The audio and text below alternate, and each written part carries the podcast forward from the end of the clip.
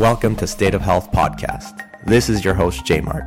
On this podcast, I will share my knowledge and experience as a personal trainer and health coach, and talk about my interests and experiments in physical training, nutrition, and other lifestyle factors involved in health.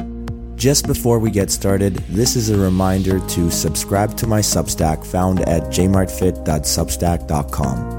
If you're watching on YouTube, please smash the like button for the YouTube algorithm, hit subscribe if you want more content, and hit the notification bell too. If you're listening through a podcast app, please share the episode with a friend or a loved one. All right, let's start the episode. Hey, friends and fam, it's Jmart, and this is State of Health. Today, we're delving into the journey of my 2023 New Year's resolution to run a half marathon in two hours or less, meaning a pace of 5 minutes and 42 seconds per kilometer or faster without incurring an injury. Why, you might ask? Well, besides the typical New Year, New Me vibe, I decided to take up running as a strategic move to improve my endurance for when I'm playing Brazilian Jiu Jitsu. I wanted to use cross training to boost my performance on the mats, and what better way than getting outside and clocking in the kilometers. Now, let's rewind a bit. About a decade ago, I took a swing at a full marathon, but due to lack of appropriate preparation, I had to throw in the towel at the 30 kilometer mark. Fast forward to today, and the half marathon became the first step of a multi year plan to take another shot at that elusive half marathon. Join me as I share the details of my training process and the lessons I learned, the race day experience, the results, and my insights. Before we dive into the specifics of my marathon training, let's quickly go over how I arrived at this particular goal. Quick shout out if you've already listened to my State of Health 19, number 19 podcast with my personal trainer friend Daniel Yores, where we talked about our fitness goals for 2023, why we wanted to go for those goals specifically, and how we planned to accomplish them. Despite having different objectives, our approaches were surprisingly similar. You can catch the full podcast and glean some actionable fitness advice by checking out number 19 episode of State of Health. It's worth a listen for some fitness inspo. Check it out, please. So, specifically, my goal was to run the Toronto Waterfront Half Marathon in two hours or less without hurting myself. Uh, beyond the finish line, this goal was about enhancing my cardiovascular fitness to up my game in Brazilian Jiu Jitsu. Running was simply the method I used to boost my endurance, a key player for success on the Jiu Jitsu mats. Running was also a good fit specifically for me because of my previous failed attempt at running a full marathon. My last attempt was a rushed endeavor, lacking the depth of knowledge on effective training strategies. And the completion of a full marathon is an unfinished chapter of my life that I wish to close by applying my newly acquired knowledge to train effectively and efficiently, and being wise enough to have a multi year approach to ensure that I'm fully prepared for uh, fully prepared. 2023 was the year of the half marathon, and 2024 will be the year to complete a full. Now, let's talk about how I how I came up with this goal specifically. So, well, I, I applied the SMART goal approach. SMART is an acronym for specific, measurable, achievable, realistic, and timely. And it's used to guide goal setting to make sure goals are clear and reachable. So, let's go over it.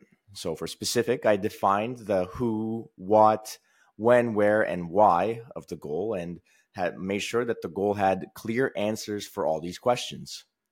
For measurable, I set very clear metrics about what I wanted to accomplish, right? Half marathon or 21.1 kilometers, aiming for less than two hours to complete and steering clear of injuries. Achievable, you know, I, I know that many others have accomplished a similar goal to this successfully. And I've got resources such as I had trails nearby where I live, I have home training equipment, and the knowledge and plan to be able to accomplish this goal just like others realistic with a generous seven month timeline. I felt confident I would be prepared, even while training Brazilian Jiu Jitsu more frequently than running. Lastly, timely, the Toronto Waterfront race day was scheduled for October 15th, and it lit a fire under me and kept me kept the goal time bound.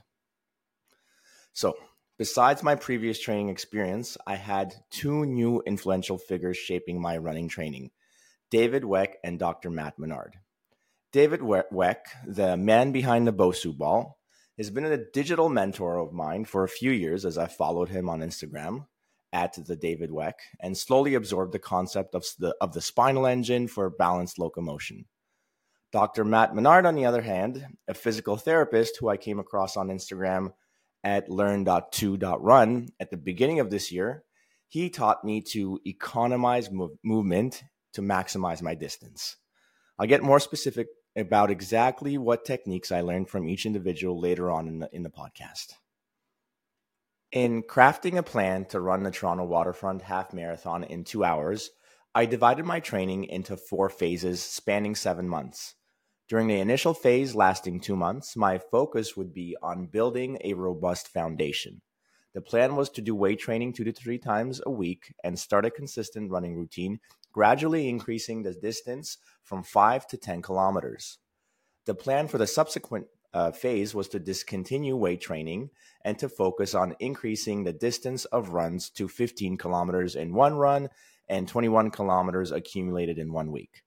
Next, I would transition to a six week speed work and peak training phase by adding hill sprints and completing at least one slow 21 kilometer run outside of the two hour time limit. Finally, the last phase of the plan was a two week taper phase aimed to optimize my readiness by reducing mileage.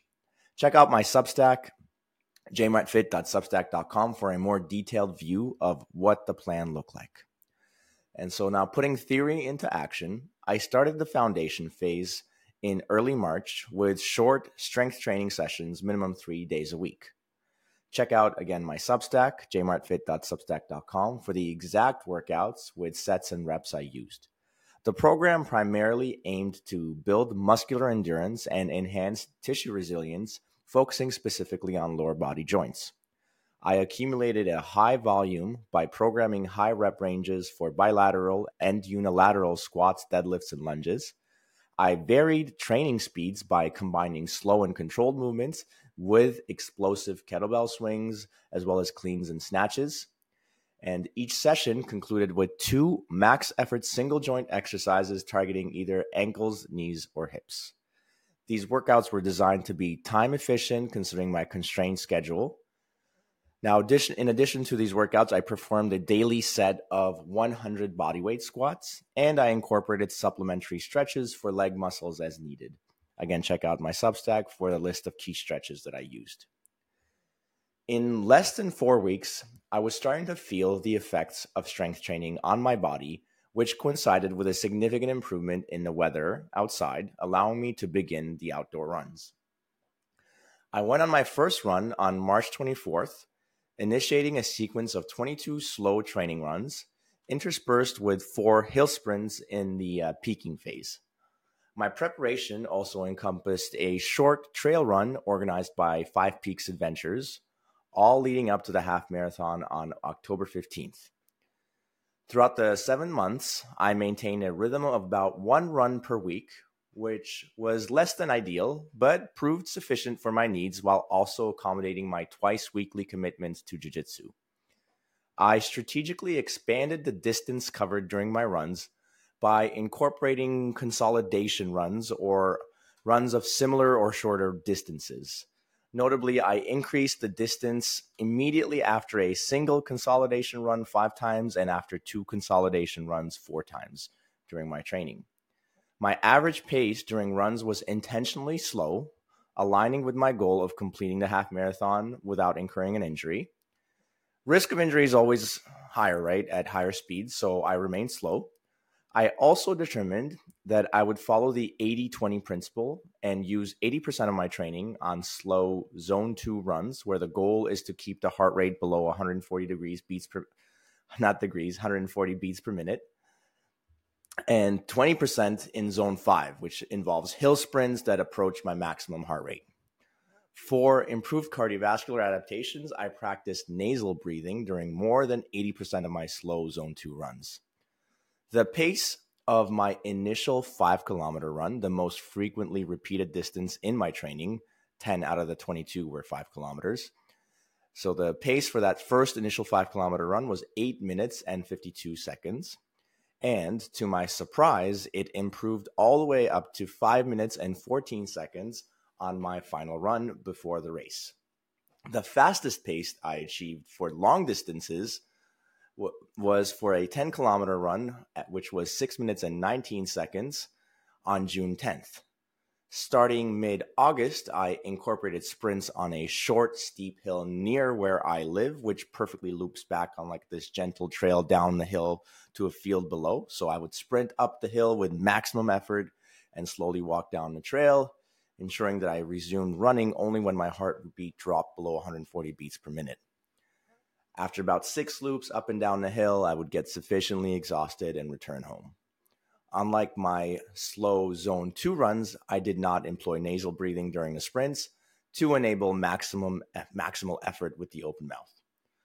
While the hill sprints were an all-out affair, judging the intensity of the slow zone two runs proved to be a very subjective task. So, seeking a more objective approach, I created a point system to evaluate the intensity of each run by factoring in two crucial, crucial data points average pace and duration, resulting, so this would result in a numerical value that I termed run intensity. You can check out my Substack to get a more in depth explanation of how I came up with this value. As someone who never had a track and field coach to assess my running technique, this training cycle really forced me to think deeply about the intricacies of running.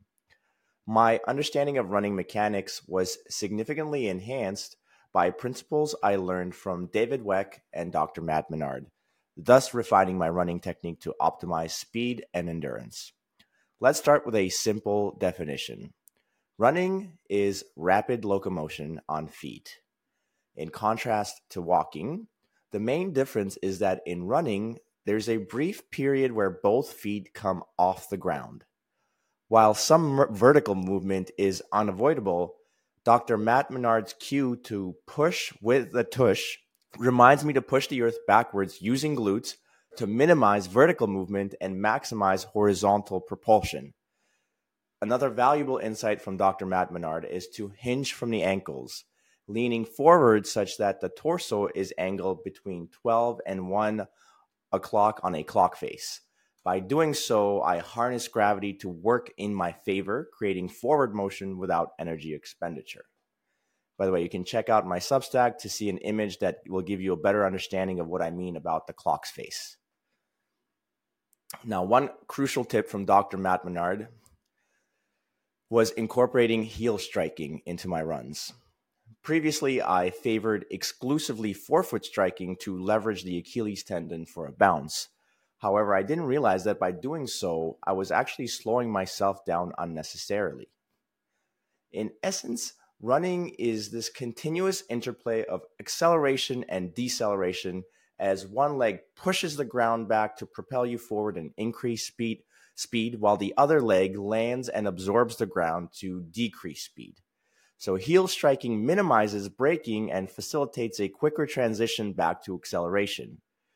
Gliding forward with a heel strike is self evidently more efficient than striking with a forefoot when we consider walking. Landing on the floor with your forefoot while walking slows you down and then slows down the forward glide and creates this awkward Elmer Fudd like movement. The only time we normally use the forefoot as the first point of contact with the ground is when we walk down a set of stairs, which makes sense because we need to slow down our speed as we descend to prevent a fall. So for my runs now, I strategically employ both heel and forefoot striking based on the terrain. Heel striking for flat surfaces or uphill climbs, and forefoot striking for descents, minimizing impact on my ankles and knees. This nuanced understanding has allowed me to run faster and save energy, precious energy, for these extended runs. Dr. Matt Menard's insights provided a solid foundation for running mechanics, but then what I learned from David Weck added another layer of more in depth understanding of balanced locomotion. Let's start with another definition. During a run, the leg, that leg absorbing the ground and transitioning to pushing the ground back, can be summed up by three words land, load, and launch. It's important to have this framework and to understand that when our body position is out of balance, it's much harder to land, load, and launch. That's why the key to efficient running is balanced locomotion with head over foot as the main cue to make that happen. As popularized in the Spinal Engine by Serge Gracovetsky, I believe that the spine is the primary engine that makes us move. Gait generally and running specifically are not simply a function of the legs only, but of the whole body. If you search walking with no legs in YouTube, you'll come across this video of a double leg amputee walking with no prosthetics by using his spine to create a short and long side and counter rotate his shoulders and hips to each other to make locomotion happen. This is exactly what the head over foot cue, which I got from David Weck, accomplishes without so many words. If you position your head over your foot right at landing, the spine creates the long and short side, and the hips and shoulders counter rotate, but you also achieve a state of balance on each step. Therefore, there's no wasted energy to land, load, and launch, making your running more fluid and energy efficient so you can add distance. One thing I personally noticed right away when I started to run with the head over foot cue in mind was that my hip felt easier to extend as far as possible and more natural. To further amplify the rebound effect in the load and launch phase, I incorporated the techniques of double down pulsing and wringing the wrists from David Weck. These two are difficult subjects to try to unwind in this format, but I'll do my best. Let's start with the with the double down pulse. When you perform a double down pulse, both hands are moving down during the split seconds before the foot touches the ground. There's a I've provided a link in my Substack so you can see what it look what that looks like. Go ahead and check out my Substack so you can uh, check out the link. The goal of the technique is to use the upper body to deliver more total force into the ground. As I already said, we want to push the ground back and maximize horizontal propulsion. However, some vertical movement is unavoidable by moving both hands down right before the foot touches the ground, we increase the vertical rebound, which gives us more time for greater horizontal propulsion. Essentially, the double down pulse makes me apply as much force into the ground as possible and connects my upper body and lower body in synchrony for running. Wringing the wrists or the spiraling action of the arms is a little harder to explain, so I recommend you check out a post by David Weck himself about it that I've included in my Substack. Please go check that out.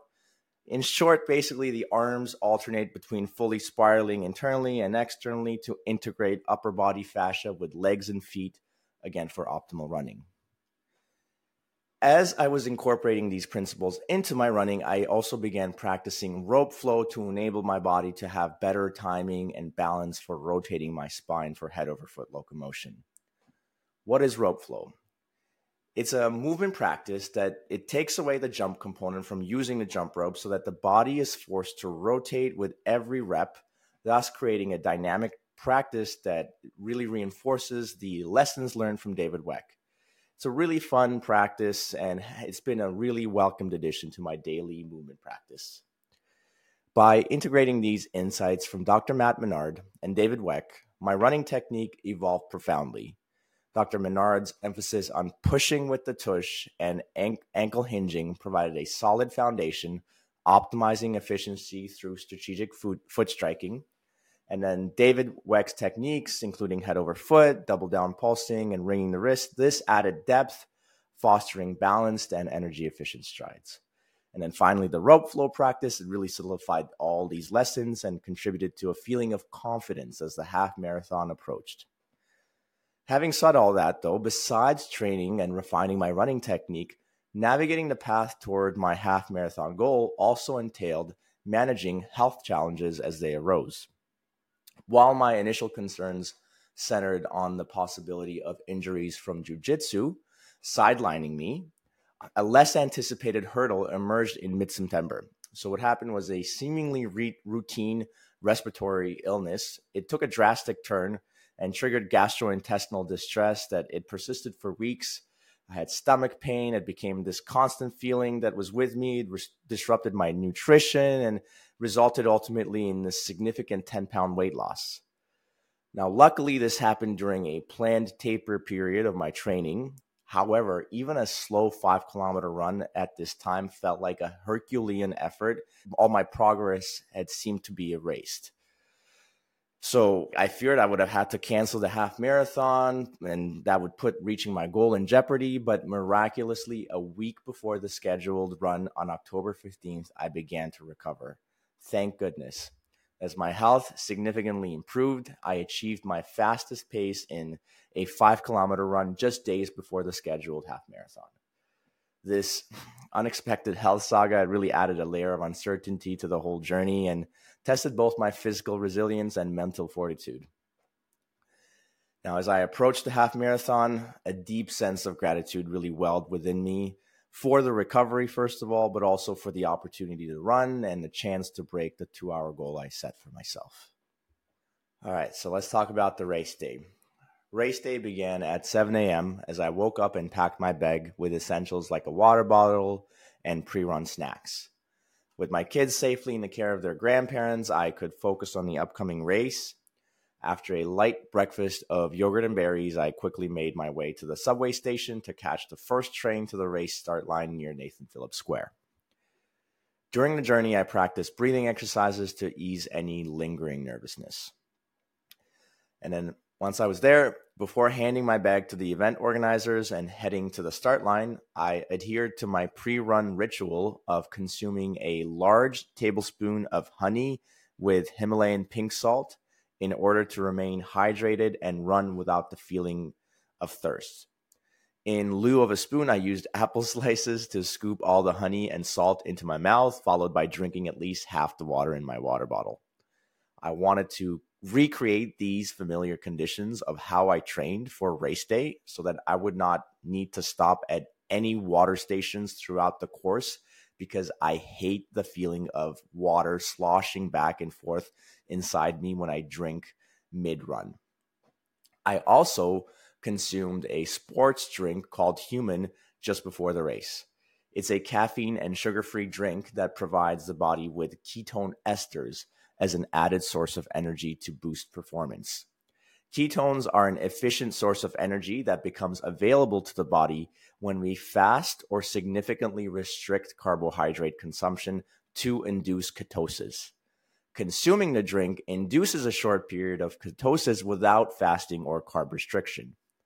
I had bought and tried this ketone ester drink many years ago with a positive outcome, but had one bottle remaining. It worked equally well this time, as low energy levels were never part of the race, and I attribute the ketone ester energy drink in large part to that success. The boost of the energy from the bottle had a lasting effect that remained with me for the whole race.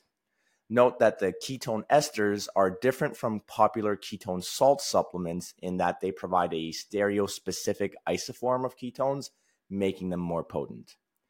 The only negative thing about ketone esters is their really bad taste, which also lingers for a really long time. While at the uh, start line, I felt energized and anxious to get going.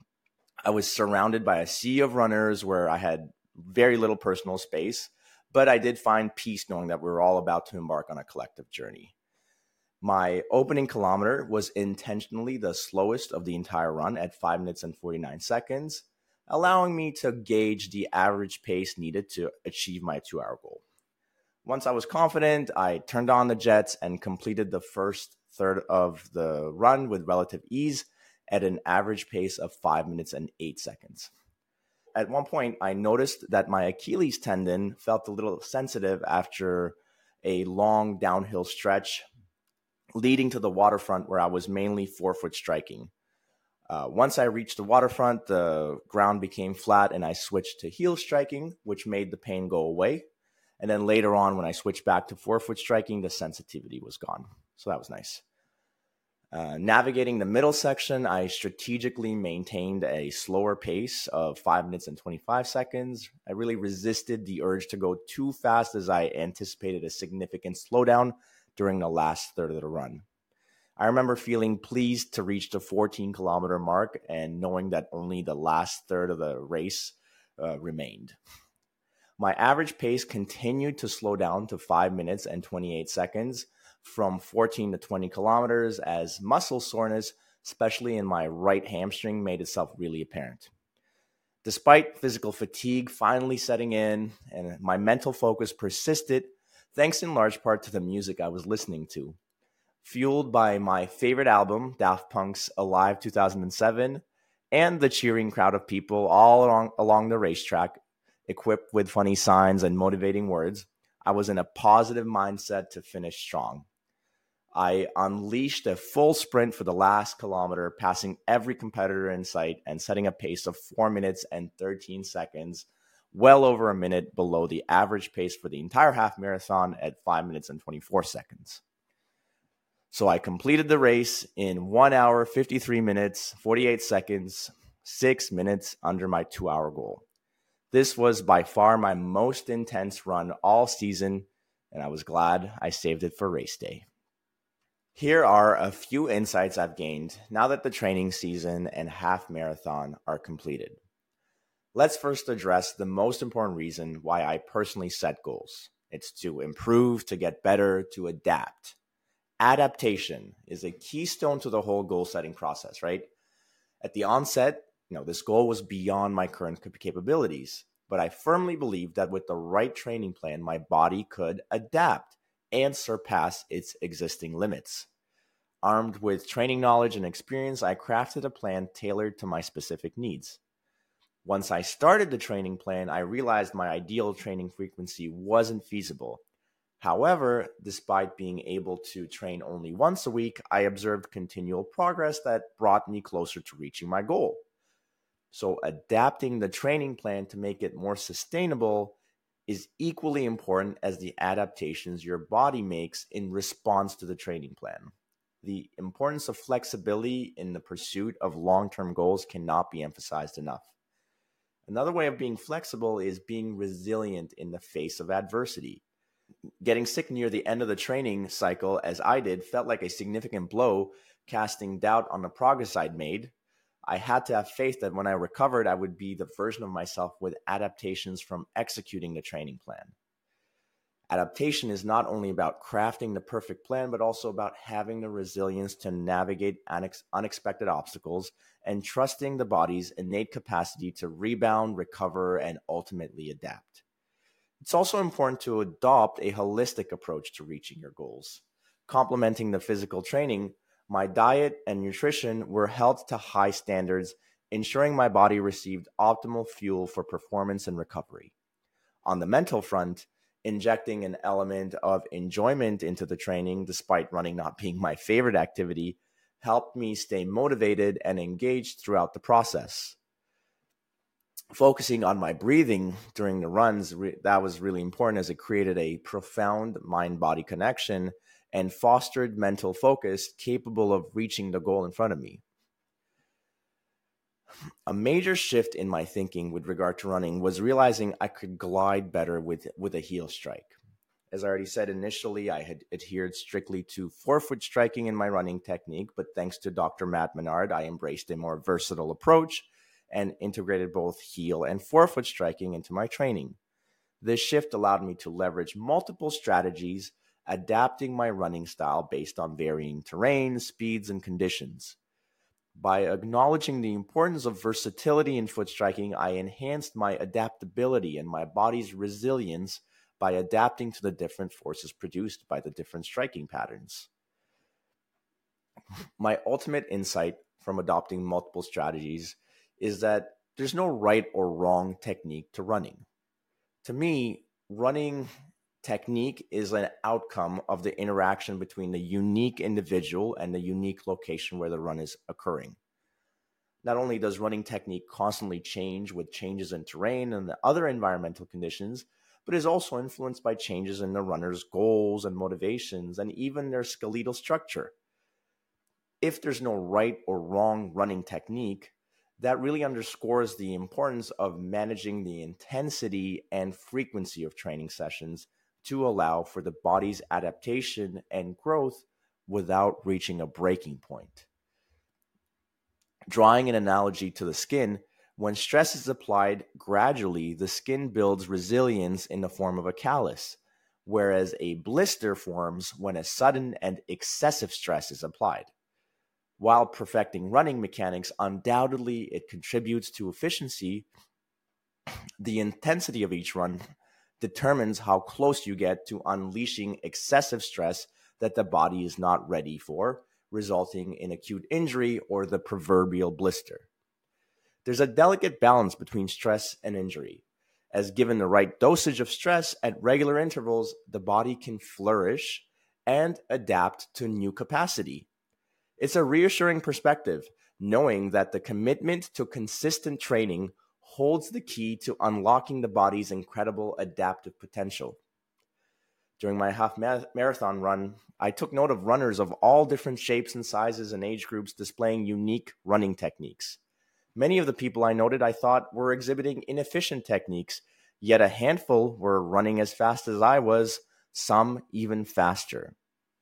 The diverse running techniques I witnessed really highlighted the adaptability of the human body. As I was running, I was thinking about how the beauty of running lies not just in the pursuit of a singular perfect form, but in the individualized journey of adaptation and growth. Completing the half marathon has been a fun journey that has filled me with a profound sense of accomplishment and a thirst for more. I have more appreciation than ever for the incredible capacity of the human body to adapt to stress and stimuli. I look forward to restarting the process for the full marathon journey and embracing the new cycle of growth and adaptation. I encourage others to take on similar physical challenges appropriate to their capabilities. I invite you, the reader or listener, to set your sights on a challenging goal that is beyond your current limits. It doesn't have to be to run a half marathon like I did, but it can be. The beauty of embarking on such a on such a pursuit is not just in the physical achievement, but in the transformative process you must undertake. The flexibility and resilience you must display throughout the process of growth and adaptation becomes a permanent fixture of your persona, fostering a mindset and a belief in your ability to overcome obstacles. The many different running techniques I noted during the race also underscored to me the individualized nature of accomplishing these challenging goals. There is no one size fits all approach to success, and each individual takes a unique path to discover the incredible potential that lies within. Just remember to embrace the journey and to adapt to it. Thank you for watching or listening till the end of the podcast. If you have any questions or comments, please send me a message at jmartfit at substack.com. You can also reach me through social media at jmartfit on Instagram and X. I'm also on Nostr. All the links are in the description. Love you all. Have a good week. Stay active. Be grateful. Jmart out.